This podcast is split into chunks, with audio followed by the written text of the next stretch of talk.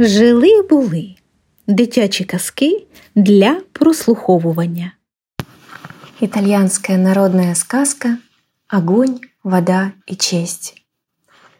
Тому, что тут рассказывается, можете верить, можете не верить. Но дослушайте до конца, и вы согласитесь, что это самая поучительная история, какую вам когда-либо доводилось узнать. Однажды повстречались в пути огонь и вода. Огонь не любит сидеть на месте. Даже когда его запирают в печке или очаге, он только и думает, как бы выскочить. Вода тоже непоседа, вечно куда-то стремится. Вот они и решили прогуляться в свободную минуту. Только они поздоровались, видят, идет честь. Удивились огонь и вода. Никогда они раньше честь на дороге не встречали. Не такая-то легкомысленная сеньора, чтобы бегать с одного места на другое, да бродить по дорогам. Они ведь не знали, что сегодня ей пришлось покинуть одного знатного кавальери, совершившего бесчестный поступок.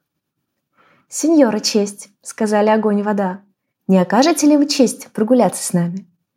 «Спасибо за приглашение», — отозвалась честь. «Я уверена, что это будет приятное путешествие. Но, простите, в моих правилах всегда знать, чем занимаются мои спутники». «О, не беспокойтесь, сеньора честь», — зажурчала вода. «Вам не придется стыдиться того, что вы идете со мной рядом. Я утоляю жажду путников, мою, стираю, орошаю поля и верчу мельничные колеса». Вода журчала истинную правду. Она умолчала только о том, что иногда ее журчание превращается в оглушительный рев, и тогда она рвет плотины, заливает селения и разбивает в щепки корабли. Но кому же приятно говорить о себе такое, да еще при первом знакомстве? «А я, — сказал огонь, — освещаю и согреваю жилище, варю обед и помогаю кузнецам ковать железо». Огню не хотелось выглядеть перед честью хуже воды. Поэтому он тоже кое о чем умолчал. Например, о том, что разгулявшись, может сжечь целую деревню или, упав с неба, расколоть для забавы почтенный старый дуб, что простоял бы еще лет 300.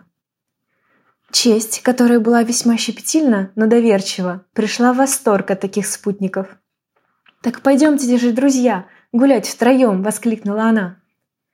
«Постойте!» — сказал огонь. «В пути кто-нибудь из нас может свернуть в сторону или отстать.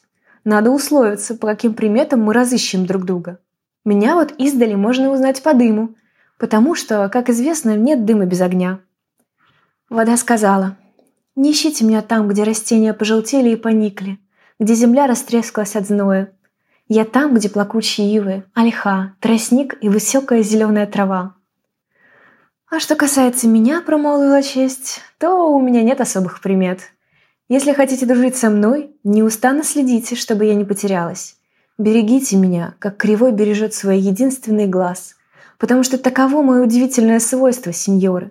Кто меня потеряет, тот никогда не обретет вновь». И честь, единственная из троих, сказала истинную правду, ни о чем не умолчав.